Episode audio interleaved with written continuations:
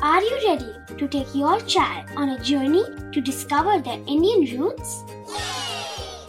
Introducing Chimes, the ultimate audio platform for young minds aged 3 to 15. At Chimes, we believe in the power of storytelling to connect children to their cultural heritage. From captivating folk tales to colorful festivals to mesmerizing history, Chimes brings the rich stories of Indian traditions to life. So connect your child to their Indian roots with us. Download the app today and start the journey. Search Chimes Kids Audio Stories and Podcasts app on Apple or Google Play Store. Chimes, audio that inspires.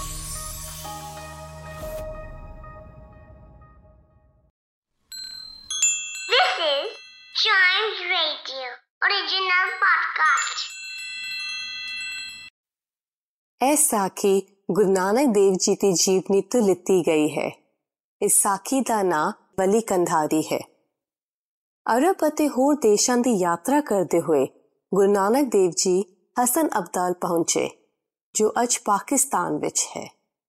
ਇਹ ਪਹਾੜੀ ਇਲਾਕਾ ਹੈ ਇੱਥੇ ਕਈ ਕੁਦਰਤੀ ਚਸ਼ਮੇ ਹਨ। ਗੁਰੂ ਜੀ ਭਾਈ ਮਰਦਾਨਾ ਦੇ ਨਾਲ ਇੱਕ ਪਹਾੜੀ ਦੀ ਓਟ ਵਿੱਚ ਬੈਠ ਗਏ ਅਤੇ ਕੀਰਤਨ ਸ਼ੁਰੂ ਕੀਤਾ। ਹੌਲੀ-ਹੌਲੀ ਆਸੇ-ਪਾਸੇ ਦੇ ਲੋਕੀ ਵੀ ਗੁਰੂ ਜੀ ਦੇ ਕੋਲ ਬੈਠ ਕੇ ਕੀਰਤਨ ਸੁਣਨ ਲੱਗੇ। ਇੱਕ ਦਿਨ ਜਦੋਂ ਭਾਈ ਮਰਦਾਨਾ ਜੀ ਨੂੰ ਪਿਆਸ ਲੱਗੀ ਤਾਂ ਗੁਰੂ ਜੀ ਨੇ ਉਹਨਾਂ ਨੂੰ ਸਮਝਾਇਆ ਕਿ ਪਹਾੜੀ ਦੇ ਉੱਤੇ ਇੱਕ ਚਸ਼ਮਾ ਹੈ, ਜਿਸ ਵਿੱਚ ਬਹੁਤ ਪਾਣੀ ਹੈ। ਉੱਥੇ ਇੱਕ ਪੀਰ ਵਲੀ ਕੰਧਾਰੀ ਰਹਿੰਦੇ ਨੇ ਜੋ ਉਸ ਥਾਂ ਦੇ ਮਾਲਕ ਨੇ।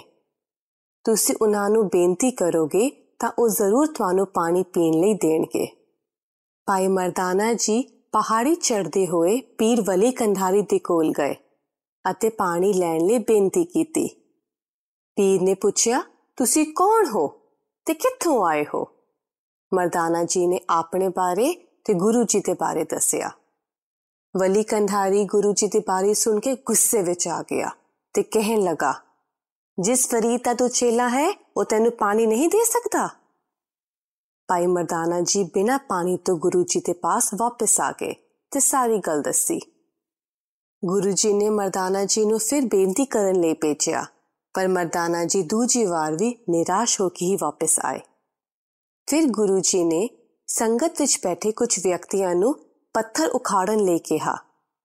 ਜਦ ਉਹਨਾਂ ਨੇ ਪੱਥਰ ਪੁੱਟਿਆ ਤਾਂ ਉੱਥੋਂ ਪਾਣੀ ਦਾ ਚਸ਼ਮਾ ਨਿਕਲ ਆਇਆ।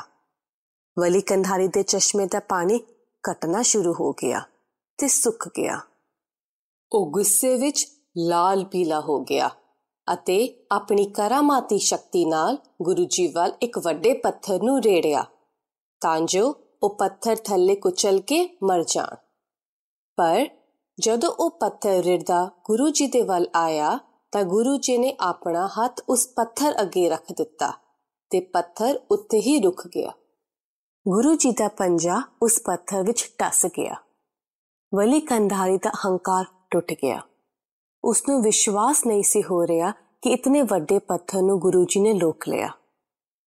ਇਹ ਵੇਖ ਕੇ ਉਸ ਨੂੰ ਇਹ ਵਿਸ਼ਵਾਸ ਹੋ ਗਿਆ ਕਿ ਗੁਰੂ ਜੀ ਰੱਬ ਦਾ ਰੂਪ ਹਨ। ਉਹ ਪਹਾੜੀ ਦੇ ਥੱਲੇ ਆਇਆ ਤੇ ਗੁਰੂ ਜੀ ਦੇ ਅੱਗੇ ਝੁਕ ਗਿਆ।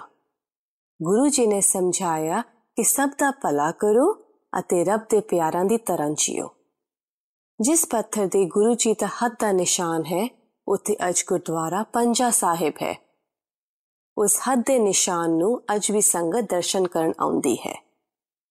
ਇਸ ਸਾਖੀ ਤੋਂ ਸਾਨੂੰ ਇਹ ਸਿੱਖਿਆ ਮਿਲਦੀ ਹੈ, ਜੋ ਕੋਈ ਇਨਸਾਨ ਸਾਡੇ ਕੋਲ ਮੰਗਣ ਲਈ ਆਉਂਦਾ ਹੈ, ਤਾਂ ਸਾਨੂੰ ਉਹਨੂੰ ਨਿਰਾਸ਼ ਨਹੀਂ ਕਰਨਾ ਚਾਹੀਦਾ। ਸਗੋਂ ਜੇ ਸਾਡੇ ਕੋਲ ਉਹ ਚੀਜ਼ ਹੈ ਤਾਂ ਸਾਨੂੰ ਉਸ ਦੀ ਮਦਦ ਕਰਨੀ ਚਾਹੀਦੀ ਹੈ।